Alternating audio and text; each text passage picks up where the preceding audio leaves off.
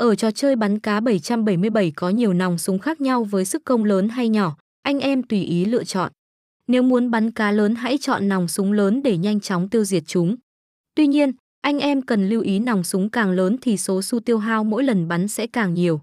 Do đó, tùy vào cá to hoặc nhỏ anh em hãy chọn nòng súng cho phù hợp để giảm bớt lượng xu bị tiêu hao. Sau khi đã hoàn tất những bước trên, anh em chỉ cần chờ thông báo game bắt đầu và tiến hành bắn cá. Hãy chọn những con cá nhỏ để bắn trước giúp anh em tích thêm nhiều xu vàng. Điều này sẽ giúp tăng thêm sức mạnh cho nòng súng và chờ những con cá lớn xuất hiện để bắn.